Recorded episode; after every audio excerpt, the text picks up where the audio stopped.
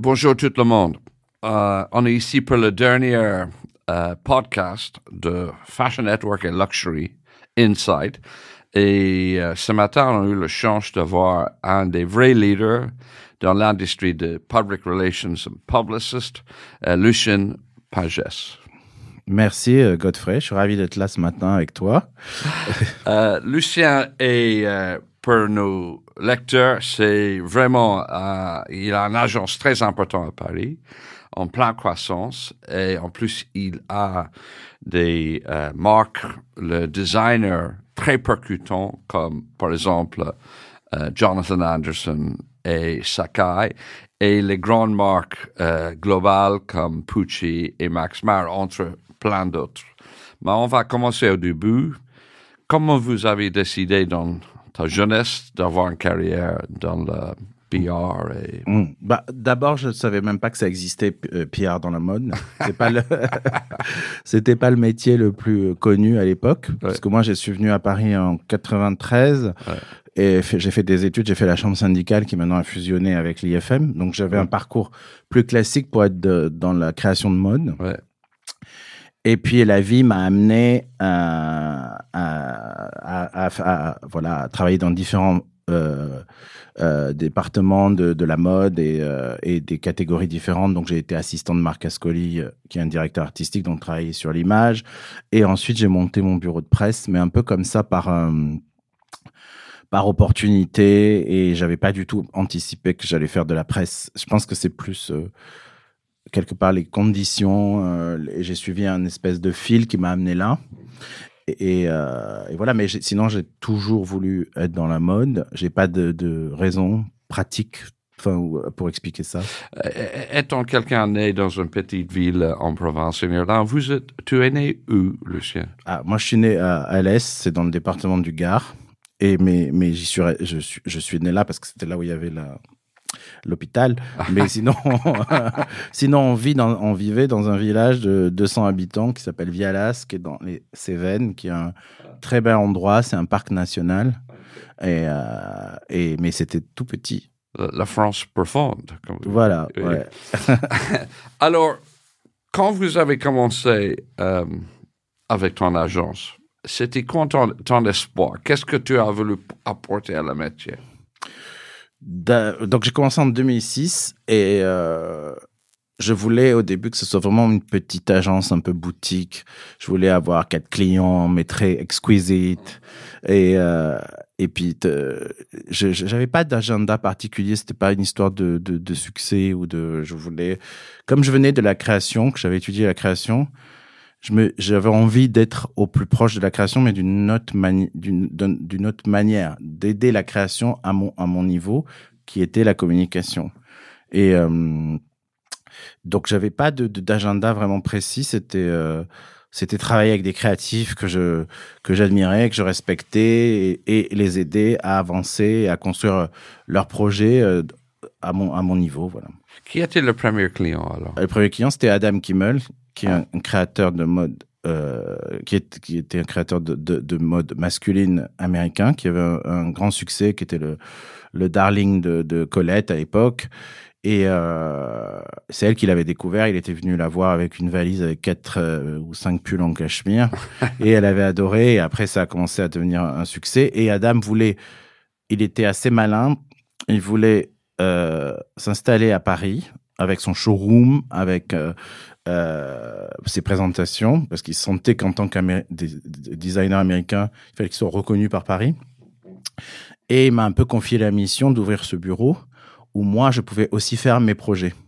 Donc, on a commencé un peu ensemble, en fait. Ah, ok. Voilà. Et, et, le, et quand il était à Paris pour son showroom, je lui laissais le bureau pour son showroom. Hmm. Et ensuite, euh, ça devenait euh, mon bureau quand il était plus à Paris. Et je représentais que des marques ou des, des choses qui étaient euh, plutôt euh, des amis, des gens autour de moi, euh, genre Olympia Le Tan, Vincent Daré, Yas Bouquet. C'était, c'est parti très organique comme ça. Ok. Quel était le premier défilé important que vous avez organisé? Ah, je pense que c'était euh, Adam Kimmel. Adam, Ouais, Adam, ouais. ouais. faisait des présentations, mais qui étaient aussi fortes que des défilés. C'est que, par exemple, euh, quand il avait fait euh, chez à la galerie Yvon Lambert un, une collection avec euh, Georges Kondo, inspiré de Georges Kondo et de sa passion pour le casino, et il avait fait- cré- créé tous les masques des personnages de Georges Kondo comme si les peintures de Georges Kondo devenaient vie. Et c'était très impressionnant. Ça, je pense que c'était un des, des premiers trucs très forts qu'on a fait qui a été un, un turning point pour lui, pour moi, pour tous les gens qui ont participé sur ce projet. Comment tu as rencontré, comment tu as rencontré le designer japonais, par exemple, Sakai? Ouais, avec Sakai. Sakai, c'est la première que j'ai- designer féminine que j'ai représentée. Ok. C'est-à-dire, avant, comme j'étais, j'avais fait Adam Kimmel et qu'il avait du succès, j'étais plutôt connu dans le, connu, ou reconnu pour connaître la presse masculine. À l'époque, c'était différent. La pre- Ouais. C'était très séparé et il n'y avait pas le social media et tout ça. Donc, la presse, on te demandait, tu connais la presse masculine, tu connais la presse féminine. Ouais. Donc, les gens disaient, ah, mais tu connais pas la presse féminine. Donc, donc, il fallait, donc Sakai, c'est la première à m'avoir donné ma chance. Et en fait, bah, c'est, euh, c'est vieux, hein, Sakai, je crois que je travaille avec elle depuis 2009. Mais elle, elle existait depuis un, un petit moment, elle- mais elle n'était pas... Pareil, c'est une autre période de- du, temps. Elle était, elle vendait chez Barney's, elle vendait chez Colette, elle, avait déjà un très beau réseau de distribution, mais les gens ne connaissaient pas la marque, ils n'avaient pas d'awareness sur la marque.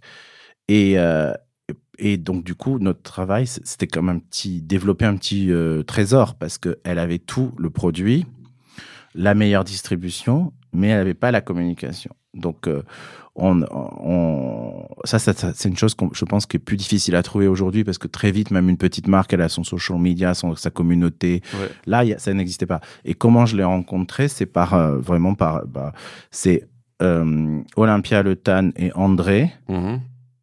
l'artiste, Oui, qui connaissaient. euh, moi, je travaillais pour Olympia, je connaissais bien André, ouais. et ils étaient beaucoup au Japon à cette époque.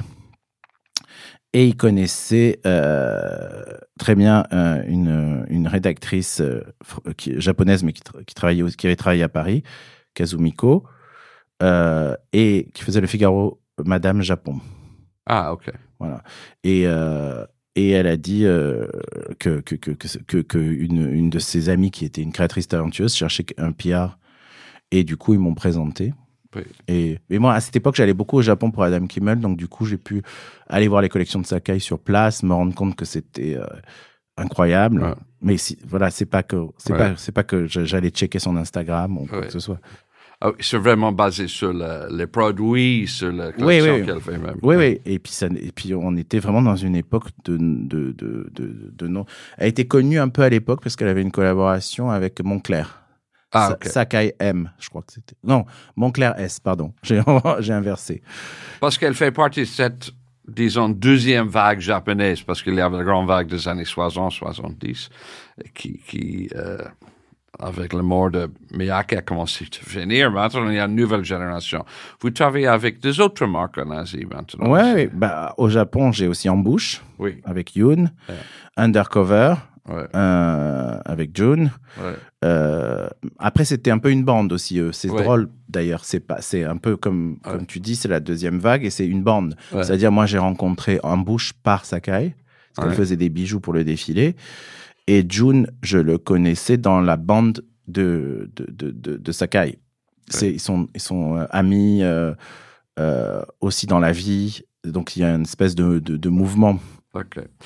Quel est le critère, quels sont les critères que tu utilises pour décider si un designer a un bon fit euh, ou puisse marcher bien avec ton agence? Ouais. Bah, le critère, les critères ont un peu évolué, je dois, Ouais. si je dois être totalement honnête. Mais euh, euh, la base, la vraie base, c'est la créativité. Et ça peut être une créativité commerciale. C'est-à-dire, je suis pas contre. euh, je, je veux pas de la. Quand je dis créativité, ce n'est pas une créativité forcément euh, euh, débridée. Bien sûr, j'ai ça, mais je peux aussi avoir une marque qui, qui vend très bien, mais qui a une âme, qui a quelque chose que je peux raconter. En fait, mon critère, ma bottom line, c'est si, si par exemple je t'appelle et que je suis pas à l'aise de, te- dire il faut que tu viennes, ça vaut la peine, ou euh, Ouais, ouais, ouais. alors ça c'est mauvais déjà. OK. Si je suis pas à l'aise avec le projet, si j'y crois pas moi-même, ça, ça, ça marche pas. OK. Donc il y a quand même un, il y a un petit, il y a la, bien sûr, on regarde euh, le, le, bah, le, le, le, le, le, talent, le reach, euh, aussi la communauté. Le, on regarde tous ces aspects très pragmatiques, mais quand même, il y a un petit côté affect où si, est-ce que moi, personnellement, je vais me sentir à l'aise avec ce, ce, ce, ce produit, cette marque, ce designer? Ok. Maintenant, peut-être le designer plus connu, euh, jeune, avec lequel tu travailles, c'est Jonathan Anderson. Mhm. Raconte-nous cette, euh, comment tu as commencé à travailler avec lui. Euh, Jonathan, euh, j'ai commencé à travailler avec lui juste avant qu'il signe pour l'OEV. OK. Et, euh, et euh, je l'ai rencontré. Il m'avait pas dit, il m'a dit, il va se passer un truc pour moi. On avait des amis en commun, en fait, ouais. les graphistes, euh, art directeur MM Paris. Ouais. Et je pense que c'est eux qui lui ont parlé de moi. Et il m'a, je l'ai vu, il m'a dit, je vais, il va se passer un truc pour moi, je t'appellerai. Ouais. C'était, c'était l'OEV, mais Ouais. il me l'a pas dit. Et, euh, et du coup, je pense que Jonathan aussi, il avait cette, il avait ce- cette volonté de vouloir aussi euh, être euh, euh, plus connu en France. Ouais.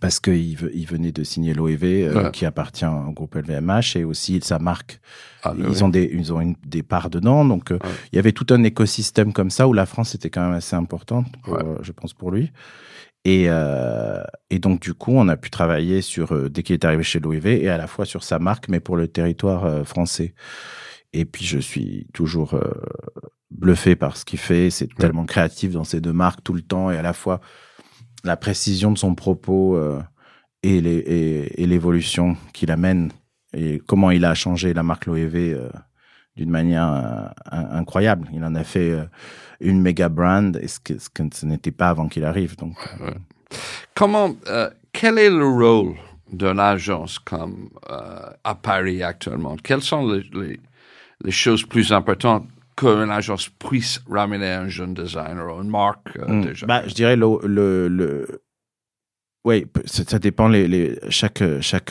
chaque personne, chaque Ah. euh, a son propre euh, ses propres problèmes et ses propres enjeux.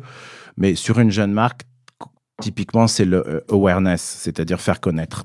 Donc, et faire connaître aux bonnes personnes pour que ça parte par le du plus haut niveau et que et que du coup, il soit positionné. euh, donc, c'est nous. Je sais que par exemple, si on invite des gens à venir à une présentation comme toi, tu vas venir parce que tu nous fais confiance, qu'on t'a jamais invité Ouais. à une, mauvaise présentation ou que tu te dis qu'est-ce que c'est que ce truc ou qu'est-ce que je fais là. on a créé, on a créé un lien de confiance et, euh, et du coup ça c'est quelque chose que j'amène Ouais. à des gens que, que, que qui, qui, qui commencent et, euh, et après je pense Déjà imprimatur, que euh, c'est c'est une marque à la confiance de Lucien Pagès, c'est déjà un bon signe. J'espère. mais mais euh, non, mais en tout cas un network. Alors aussi, j'ai vu bon, il y a toutes ces problématiques entre euh, qu'est-ce que la presse aujourd'hui, Ah. euh, où, où, où ça va, parce qu'on sait que tout ce que la presse écrite, par exemple, a beaucoup de soucis, euh, de, de- même de survie. Il y a beaucoup de Ouais, magazines, beaucoup de magazines qui ont disparu. Ouais. Euh, ou- et à la fois, il y en a d'autres qui se créent, donc c'est assez, c'est, c'est, c'est étrange. C'est un écosystème qui est qui est paradoxal parce qu'il y a beaucoup de nou- nouveaux magazines, à la fois beaucoup de nouveaux magazines de niche. Euh, bizarrement, c'est, c'est, c'est, c'est, c'est- euh, voilà, il y a quand même euh, une énergie qui se recrée, mais euh, le le voilà le moi ce que Ouais. j'amène maintenant ce que j'ai noté c'est Ouais. qu'au-delà de ces relations de presse ou des relations avec les Ouais. acteurs influents de, de la mode qui Mhm. peuvent être c'est un network c'est-à-dire que moi par exemple je peux parler à un acheteur je peux parler à un CIO Ah. je peux parler euh, un, euh, un celebrity stylist. Je, c'est euh, je peux aussi te booker un restaurant si tu veux. Non mais c'est c'est-à-dire euh, quand euh, les gens arrivent Mm, mm. c'est un écosystème de la mode dans lequel on est un acteur Ouais. et, euh, et, je, et quand je dis booker un restaurant, je rigole pas, je book aussi des hôtels. C'est les gens des fois ils ne savent pas où aller, ils arrivent à Paris, ils savent pas Ouais. quels sont les, les bons hôtels, les bons restaurants. On les aide, euh, ils savent, euh, on les aide à choisir une, une société de production. On Ouais. est on est une espèce de, de couteau suisse aussi pour les. on n'est pas juste. non, mais, et comme Paris est une, une, une capitale importante, euh, de plus en plus importante, euh, parce que les plus grands groupes de luxe sont Ah, ici ah. et que et que aussi en termes de budget, les gens ne peuvent pas faire toutes les fashion week maintenant, que ce soit Ouais. les journalistes ou les acheteurs. Ah, Donc il y a une espèce de concentration sur Paris et Milan. Oui. Et, euh, et nous, étant basés à Paris, même si on a un bureau à New York, Ouais. euh, le bureau de Paris, évidemment, eh ben, il est, il est attractif parce que parce qu'on parce qu'on fait partie de la de la de la- l'écosystème de, de Paris. Je suis euh, en plein d'accord sur la question de l'avenir de la presse parce que euh, même que le grand titre comme euh, Vogue, Elle, Harper's Bazaar, comme les gros journaux, New York Times, Le Figaro, Le Monde, The Times, leurs lecteurs descendent graduellement. Le, la quantité, le numéro, le nombre de, de jeunes magazines qui sortent, c'est toujours impressionnant. Le Oui. barriers to entry de créer un magazine, c'est pas très haut. Alors, quelqu'un, un creative director, un art director, puisque euh, alors, je vois l'avenir un peu mitigé comme ça, mais ça complique le, la vie pour un PR company parce que comment on travaille, comment on sélection, Oui. quelles euh, revues sont branchées, importantes, c'est quand le critère, encore une fois. Le critère, c'est il faut que ça matche avec la marque en fait. Ouais. Donc euh, c'est vrai que comme je disais tout à l'heure, il y a de plus en plus de de, de magazines de niche aussi et ils sont importants dans l'écosystème parce que ils donnent de la valeur par exemple même aux grandes marques. Les grandes marques travaillent beaucoup avec les magazines de niche pour des projets spéciaux, des covers parce que ça leur donne un côté peut-être un peu plus cool où Ah. ils vont chercher une esthétique différente de ce qu'ils produiraient eux-mêmes. Ça Ouais. donne une autre ver- un autre angle de leur création. Exact. Donc euh, ils sont, ils font partie toujours de cet écosystème. Après, je pense que effectivement beaucoup moins de gens euh, lisent des magazines, les achètent, mais sur le web, la, la, la- la force d'un- titre est énorme. Genre euh, sur les applications, tout le monde a une application du Monde, du Figaro, du New York Ouais. Times.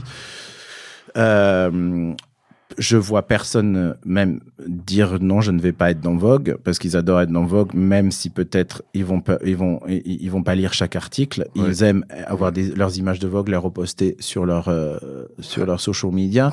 C'est quand même toujours un espèce de de de, de, de stamp de- Ouais. de- d'être dans ces dans dans ces titres. Donc c'est vrai que c'est un c'est c'est un peu une zone qui est blurry. Elle est troublée en ce moment, mais c'est euh, et aussi c'est un c'est une euh, peut-être qu'on va basculer dans le tout digital. On ne le sait pas. Euh, c'est peut-être le sens inexorable de, Ouais. de l'histoire, mais l'autre fois, par exemple, j'ai pris l'avion, j'avais acheté j'ai acheté des journaux. Ouais. Et c'était très bizarre. L'hôtesse, elle me dit mais vous achetez encore des journaux? Et, euh, et, et je trouvais ça tellement bizarre qu'elle me fasse cette réflexion. J'ai dit, bah, c'est mon travail. Et, mais même ça me gênait de dire c'est mon travail parce que moi, j'aimerais que tout le monde achète des journaux. même l'hôtesse, qu'elle feuillette son L euh, entre deux, deux escales. Mais, euh, mais c'est vrai qu'on trouve aussi tout sur, sur les applications.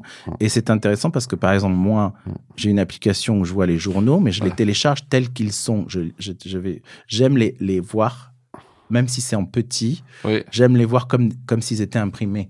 C'est, terrible. Alors peut-être que je viens d'un très vieux monde. Et tu, tu imprimes toujours? Non, j'imprime pas. Mais Ouais. ce que je veux dire, tu sais, tu as des, Ouais. tu as des applications où tu, t'abonnes et tu télécharges tous les journaux, mais après tu les vois, tu peux tourner page par Tu page.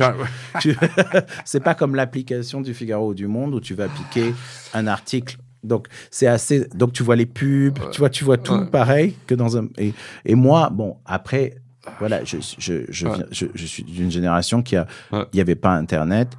Ouais. J'ai grandi, j'ai appris la mode par les journaux, Ouais. et les magazines et la télé. Donc euh, j'ai du mal à me détacher de, de cette Ben forme oui, physique. Personnellement, je sens pas très complexe. Je peux pas racheter soit un journal, soit ça peut être le New York Times ou le Figaro ou l'équipe ou le Monde, et soit une revue, ça peut être, euh, you know, the New Yorker Vogue. euh, C'est peu quotidiennement, je dois toucher des papiers. Oui. Euh, malheureusement, la nouvelle génération, Z, Z, ils n'ont pas de même avis. Euh, alors, de plus en plus, vous avez travaillé avec des défilés encore plus grands parce que le- tes clients sont engradis de les marques plus importantes. Tout ça. Quel était le défilé plus grand avec lequel tu as travaillé? Bon, en général, les défilés les plus grands avec qui je travaille, c'est Saint-Laurent. Ouais. Euh, je, je, je, je, je, je travaille avec, euh, avec Anthony Vaccario depuis qu'il est arrivé Ouais. chez Saint-Laurent Ouais. en tant que consultant. Je suis pas. Euh, j'ai, un rôle à- un peu à part et mais ce- ces, ces défilés sont absolument spectaculaires. Après les défilés où, où on a beaucoup euh, travaillé et qui ont été des, grands souvenirs pour moi, c'est les défilés de Jacques Mus, évidemment, Ouais. qui, est- qui a marqué euh, l'histoire de la mode Ouais. dans le champ Ouais. de lavande pour, pour, pour les 10 ans de sa marque.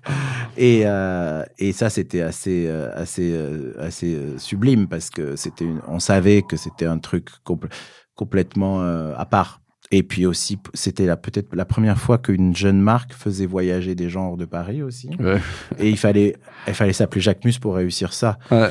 Et euh, Quand tu as commencé avec euh, Jacques Mus, euh, j'ai commencé à- juste euh, après sa, sa, sa, sa, sa collection Les Cent ans de Provence, qui pour moi est là où il a Ouais. changé son, il a changé son, son destin. ouais. Euh, c'était, euh, on se connaissait depuis longtemps et on se, on, on restait en contact, mais travaillait, on n'avait pas travaillé ensemble pour, pour des raisons. je pense pas mal de monde a sous-estimé Simon Porte Jacques Mus. Parce qu'au début, c'était clair qu'il ait un talent, mais euh, son rêve de créer une marque, pas beaucoup de monde a cru, cru dans ça. Tout Non. le monde a pensé, oh, oui, euh, bon, bonne chance, mais ils n'ont jamais vraiment cru. Non, c'est vrai. Pourquoi? Ah, parce que déjà, il a commencé à 19 ans et Ouais. un peu. Ouais. euh, il a fait avec une. euh, Enfin, je veux dire, il est. C'est normal. Quand à 19 ans, on, dit, Ouais. on me dit que je vais créer ma marque, elle va s'appeler Jacques Mus. Ouais. Et ça, je. Et ma grande maison, ça va être Jacques Mus. Ouais, Et, ouais. Bah, ça paraît euh, fou et surtout. mais, mais il l'a fait. Donc. Mais c'est vrai que bah, je l'ai vu parce que nous, on a travaillé ensemble et, et, et il a gagné vraiment les petit à petit le cœur des gens. Il y avait des gens qui étaient fous de lui dès le début et ensuite il a été de- notamment dans l'establishment, ça a pris du temps. Oui. C'était pas. il- je pense que comme toutes les toutes les nouvelles choses, les nouveaux mouvements, les nouvelles façons de faire, Ouais. évidemment, ça prend du temps parce que ça change un peu la donne. Parce que Simon, il a eu aussi un succès euh, euh, différent. Il a créé un succès d'aujourd'hui. Donc, c'était pas forcément avec les codes Ouais. d'avant. Ouais. Donc, il a fallu du temps. Euh, bon, évidemment, son Instagram était très important, sa personnalité est importante, mais c'est pas avec ça qu'on qu'on fait un business non plus. C'est-à-dire ça, ça a été, ça c'est le, c'est ce qui, c'est ce qui, c'est ce qui lui permet de, de communiquer avec le monde. Ouais. Mais, mais s'il avait pas créé les produits que les gens ont envie d'acheter, ben il aurait pas fait de succès. Donc c'est un, mais c'était, pour moi, c'est une première dans le, le- et dans le, c'est le, le, le succès de la nouvelle génération, Ouais. mais vraiment le succès indéniable, Ouais. pas le succès qu'on sait pas trop où ça va aller. Ouais. Il a créé une marque, c'est-à-dire quand il a ouvert sa boutique, Mm. c'était comme une évidence de, c'est quand même, moi j'étais impressionné, c'était presque émouvant de voir un, un Jacques Mus sur l'avenue Montaigne. Oui. Euh, oui, parce qu'il y a toujours une grande différence entre le succès d'estime et le succès commercial. Et, et, euh, et hier soir, on a pensé de ça avec la décision de Ralph Simmons d'arrêter sa maison, parce que c'était toujours reconnu comme un grand designer, mais enfin, sa marque à lui était jamais devenue, euh, je pense qu'ils n'ont jamais eu de, une chaîne de boutique Ralph Simmons. Mais maintenant, on attend ça avec Jacquemus, n'est-ce pas? Oui, après, c'est. Bah, Raph, il a un respect euh, énorme. Et puis, Ouais. il a choisi une autre voie aussi, parce qu'il a travaillé pour des grandes maisons, euh, comme Gilles Sander, Dior, tu peux pas faire plus gros, euh, Calvin Klein et euh, Prada. Enfin, je veux dire, il a, il a, c'est une autre route. Par exemple, et souvent, Simon lui a demandé, mais tu, j'y- je sais et j'imagine qu'il a été contacté pour des très grandes maisons. et, euh, et à chaque fois, il a dit non. Mais il a vraiment dit non. C'est pas du tout, et ça, j'en suis persuadé, c'est pas du tout une posture. Euh, il dit pas qu'il a dit non parce qu'on le- parce qu'en fait on l'a pas choisi à la fin. Non, il a vraiment dit non. Et il a toujours dit euh, ce qu'il a republié là récemment en disant euh, qu'il avait dit à Anna Wintour j'ai pas besoin d'une grande maison, ma grande maison c'est Jacques Mus. mais mais je le pense vraiment. C'est une c'est une c'est une décision qu'il a prise Oui. et, et il s'est concentré sur sa, sur sa marque. Et, ça, c'est très important. Pour moi, c'était important aussi Mm. parce que c'est un exemple dans le sens que je trouvais, et avant Simon, Ouais. que les jeunes n'avaient pas cette ambition-là. Il y a eu une période où Ouais. beaucoup de jeunes voulaient se faire remarquer par des défilés très forts Ouais. pour rentrer dans une grande maison. Ouais, exactement. C'était le business, oui, le carrière model. Voilà. euh. Et ça, ça a été vraiment le, le truc, de, je pourrais dire, des années 2000 peut-être. Euh, et, euh, et, et parce que d'un coup, bah, c'était quand même plus, c'est plus facile. C'est plus facile et c'est plus difficile aussi. Y a- y a- Je, je, je pense beaucoup de gens de mon génération pensaient que c'était impossible de créer une marque comme Armani ou Exactement. Versace ou Pierre Cardin ou Saint Laurent a fait il y a 50 ans. Ouais. Ah, ouais. Et des- il y a des choses, si on regarde Dolce, c'est pas si vieux, par exemple. Non. C'est, euh, euh, ils ont créé un empire. Ouais. Euh, Armani, c'est un peu plus vieux, mais quand même, quel quel- c'est des empires récents. Enfin, je parle dans une, dans une, L'histoire. L'histoire. Et, euh, et c'est vrai qu'il y avait plus personne, j'avais l'impression, qui croyait vraiment qu'il pouvait créer un empire avec son nom. Mais moi, souvent, je fais le, je fais l'exercice. Euh, je me- quand je vois une marque, je me dis, est-ce que j'imagine une boutique avec le nom? Et je rentre et il y a des produits partout. Et est-ce que cette personne peut faire euh, des serviettes, un parfum, des, euh, je veux dire.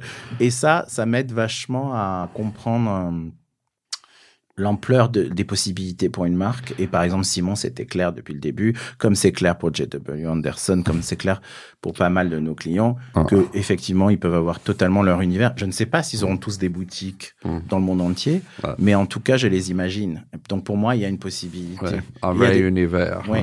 Voilà, exactement.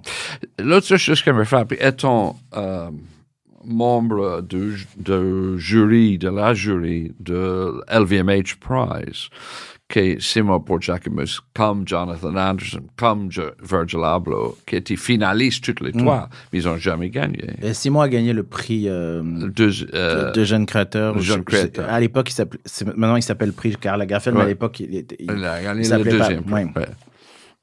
Mais euh, bah, souvent, enfin, moi, je dis aussi, est-ce que Reka Akubo aurait fait le, le prix LVMH Je sais pas. mais c'est une autre époque. Ouais, ouais. Euh, les premiers prix LVMH, il y avait Demna en compétition contre Virgin. Ouais. C'était euh, fou.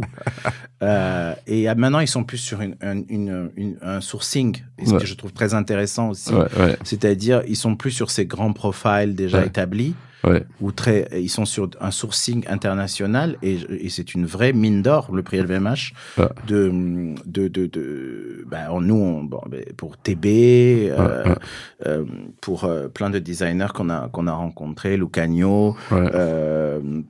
ça a été, même si des fois ils n'ont pas gagné, ouais. ils, ça leur a donné, en, en cinq minutes, ils ont rencontré tout ce qui compte, enfin cinq minutes j'exagère, mais en Ouais. deux jours, ouais. ils ont rencontré tout ce qui, tout ce qui compte de la mode. Donc c'est la, mais euh, mais voilà, c'était, Ouais. C'est euh, comme plein de gens n'ont pas gagné l'Andam. Moi, le nombre de, de, de, de, de designers que je connais qui sont très importants et qui n'ont pas gagné l'Andam, Mm. c'est pareil. Mais c'est une compétition, une compétition. Moi, ce que je dis toujours aux designers quand ils rentrent dans une compétition comme ça, j'ai dit, il faut que tu penses que tu vas pas gagner parce que Ouais. c'est-à-dire, ça ne c'est pas le mérite, c'est pas le talent, c'est pas ça. Ouais. Une compétition, c'est un moment Ouais. c'est un moment particulier où des gens se réunissent dans une, une, Ouais. une, une pièce. Il y a beaucoup de gens dans ces, maintenant dans ces jurys. Et des fois, les gagnants, c'est le, petit, le plus petit dénominateur commun. C'est pas parce qu'il y en a qui adorent un tel, d'autres adorent un tel, du coup, ils vont pas s'entendre. Et à la fin, ça va peut-être être un troisième parce qu'il il est. Donc, c'est des, ça échappe à la, ces, ces, ces, ces concours et ces jurys, ça, ça échappe. C'est pas, il n'y a pas de science euh, exacte. Donc, il y a, même quelqu'un de très talentueux peut perdre des concours. je, je dis toujours à, à chaque finaliste que tu as gagné d'être fin- finaliste. Laisse tomber le, Mm. le, le prix final. Mais moi, par exemple, quand j'étais euh, Ouais. à Landam, j'étais pour d'autres designers et. Simon était là avec un seul look de la collection Les Santons de Provence avec le grand chapeau et une sorte de marinière. Ouais. Et, tout le monde avait pris plein de filles ou de Ouais, mecs. ouais. Genre, ils étaient tous avec 10 filles, 10 mecs. Ouais. Et lui, il était avec une, avec un grand chapeau. Et j'ai dit, et on travaillait pas encore ensemble, mais ça allait arriver. Et j'ai dit, waouh, mais tu es tellement euh, radical. Et il est allé tout seul avec son mannequin et le grand chapeau. Bien sûr, il a pas gagné. Et euh, alors qu'il allait faire la collection, euh, une des collections de sa vie. Donc c'était, et il venait de montrer le premier modèle. Et et, euh, et voilà, c'est drôle. Je garde toujours cet exemple en tête. Euh, et c'est pas grave. Ça fait partie du. Il aurait pu peut-être gagner ce jour-là, il n'a pas gagné. C'est Ouais. c'est un concours. Si tu euh, n'as pas, n'es pas été un, un publicist, qu'est-ce que la euh, pression tu, tu, tu as voulu le faire? Ah, j'aurais bien aimé faire comme toi, critiquer les défilés.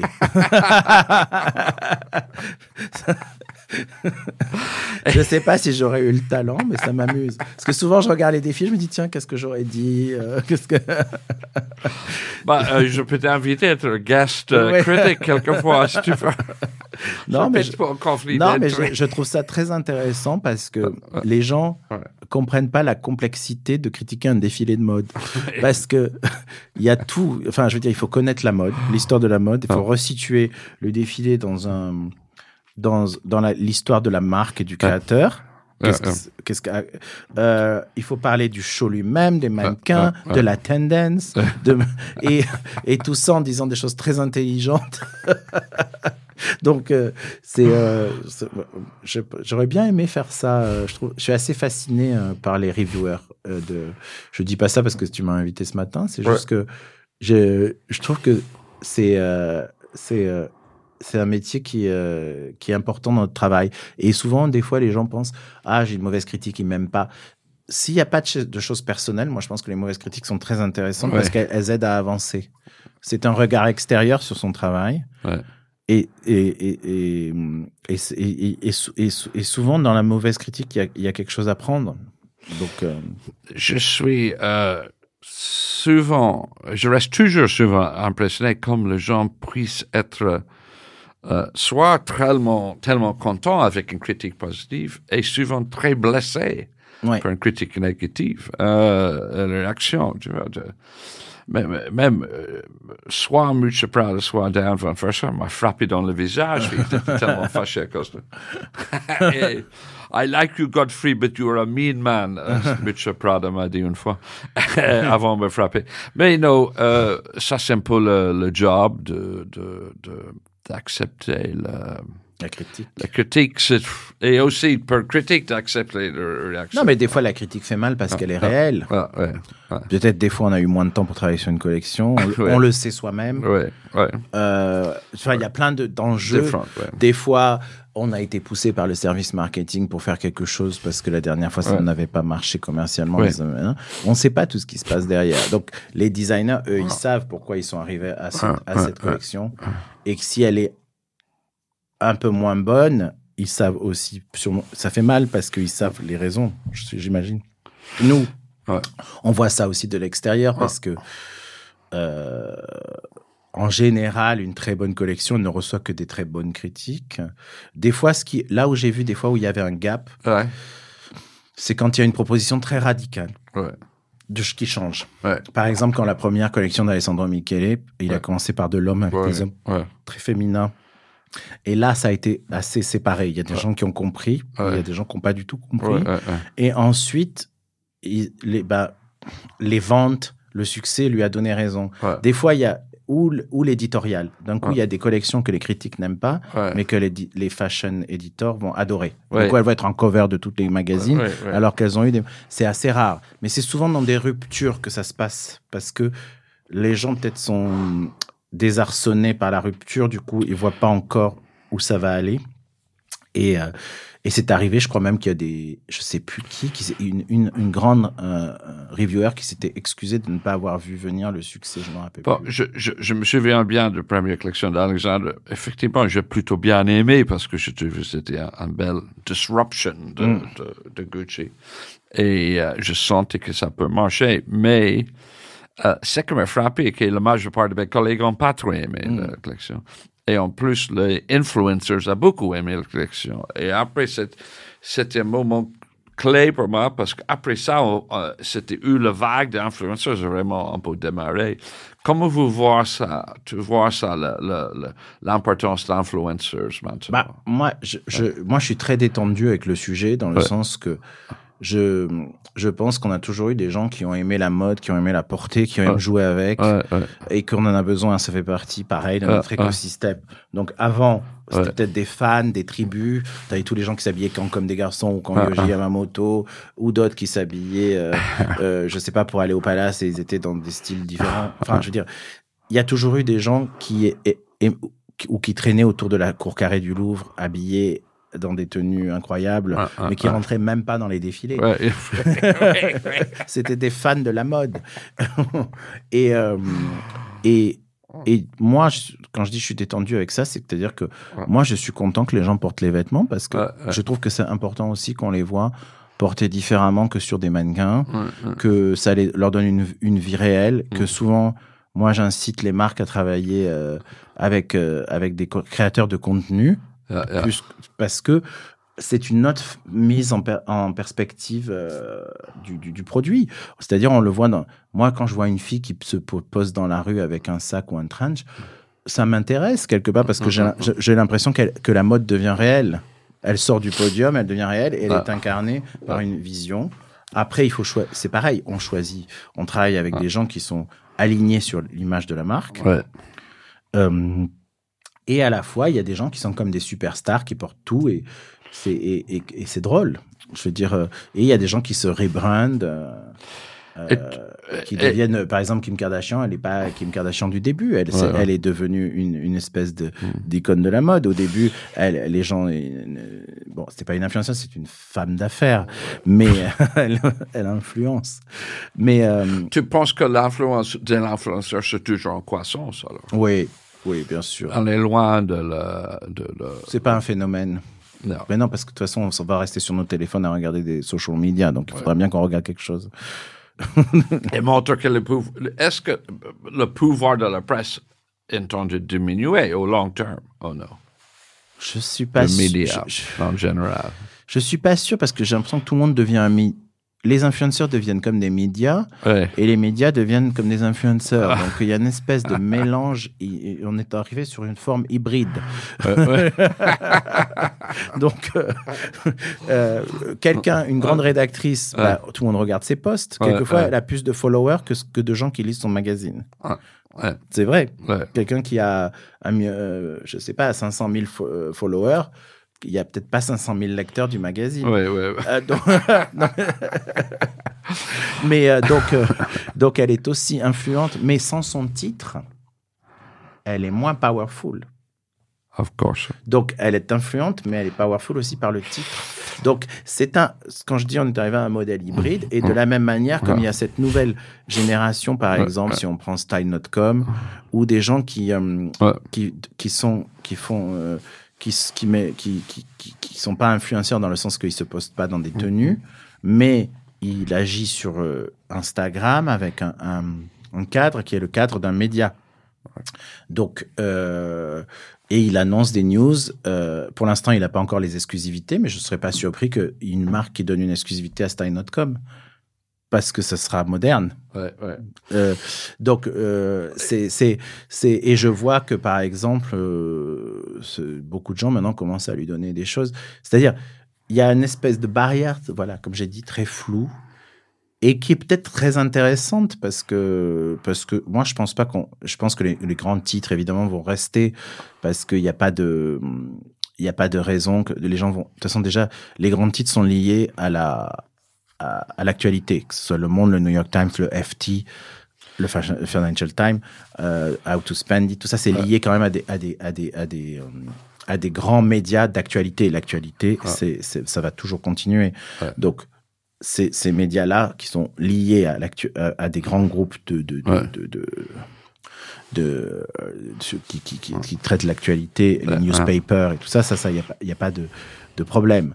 Après, les choses plus glossy, comme Vogue, Vogue, ça sera toujours Vogue. Ouais. On l'aime un peu moins, qu'on l'aime un peu plus. Ouais. C'est pas le sujet. C'est le Vogue, c'est euh, c'est un nom magique. Euh, et puis maintenant, là, je vois, ils vont lancer Harper's Bazaar Italie, ils vont lancer Harper's Bazaar France. Ouais. C'est intéressant quand même de relancer des, des journaux aussi avec cette ambition maintenant. C'est... Donc, ça veut dire qu'il y a quand même quelqu'un qui croit à- en l'avenir de ces, de, de ces plateformes. Euh, oui, en plus, il croit au moins un medium term dans l'avenir de euh, journal imprimé, parce Oui. qu'ils intentionnent de le faire, je pense, 8 ou 10 fois par an. C'est Oui. pas deux fois par an Non. comme un, revue indépendant. Quand même, il y a une inversion de règles. Quand je commençais comme journaliste il y a une trentaine d'années, la règle était que tu es jamais plus important que le titre tu- que Oui. tu représentes. Et maintenant, c'est not really true. Euh, ça a vraiment changé. Dans la... Euh, on a pas mal de euh, gens qui, qui sont jeunes qui suivent notre podcast, Ouais. qui veulent entrer dans le mode et avoir une carrière. Quel est ton avis, comme suggestions pour, pour, pour entrer dans le mode et avoir une carrière? Bah déjà, entre... moi, je trouve que la mode, alors bizarrement, peut-être que plein de gens seront pas d'accord avec moi, mais moi, après, je parle de mon expérience, l'expérience Ah. des gens autour de moi. Je trouve que c'est un milieu quand même un peu assez ouvert. Il Ouais. peut être fermé dans un certain cadre. Ouais.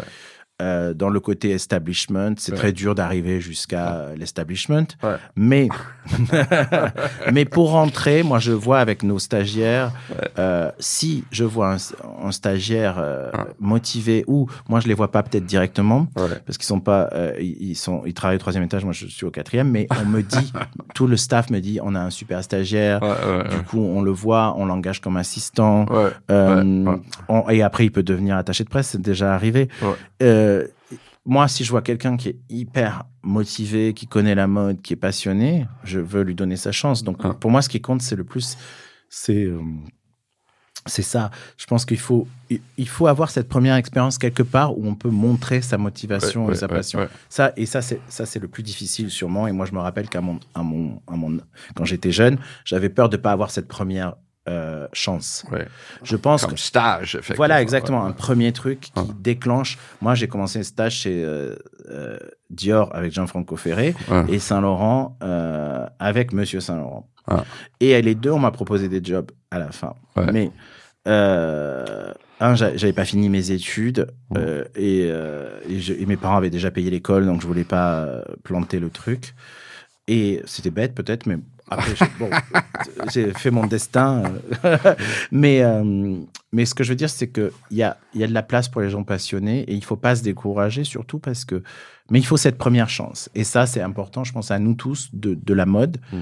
que ce soit toi dans ton, dans, Ah. dans ton média, Ouais. moi dans mon agence, mes créateurs, c'est qu'on puisse donner euh, la première chance à quelqu'un qui puisse au moins euh, montrer son, son- son- son- son- voilà. Après, je vois des gens qui arrivent dans la mode et qui n'ont aucune passion, aucun intérêt, on sait même pas pourquoi ils sont là. Ouais. Euh, ça prend la place des autres. Euh, mais euh, il faut. Ouais, il va être allé, il va aller euh, à, plusieurs parties souvent cela. Oui, oui, oui. Non, mais c'est dommage parce qu'il y a des- vraiment des gens passionnés et qui. Et bien, par contre, ce que j'ai vu dans la mode, Ouais. c'est que les gens viennent de partout. C'est-à-dire même les, même les designers, les parents sont pas forcément des gens qui viennent d'un milieu social très favorisé. Il y a de tout. Ouais. C'est un milieu très. C'est aussi la beauté de la mode, c'est le milieu très éclectique. Ouais. Euh, on, on est, on cohabite avec des gens qui n'ont pas du tout les mêmes histoires. Ouais. Euh, et des gens qui, qui voilà, qui, qui, qui ont le- la chance de se réaliser dans un, univers voilà, qui est ouvert selon moi, mais je comprends très bien qu'il doit y avoir des barrières peut-être que je vois plus Oui. et que j'aimerais bien qu'elles n'existent pas. Et, euh, et je pense que si on doit, voilà, il faut que chacun fasse à notre niveau notre travail de de- de- d'ouverture sur sur les jeunes pour les pour les faire rentrer dans la mode parce qu'après une fois qu'ils sont là, je pense qu'ils peuvent totalement se réaliser. Mais c'est sur le travail Mm. et le bah, après évidemment il faut. Pour moi, comme j'ai grandi à un moment, moi j'étais très passionné par la mode, mais on n'avait pas Internet, je l'ai déjà Ouais, dit ouais.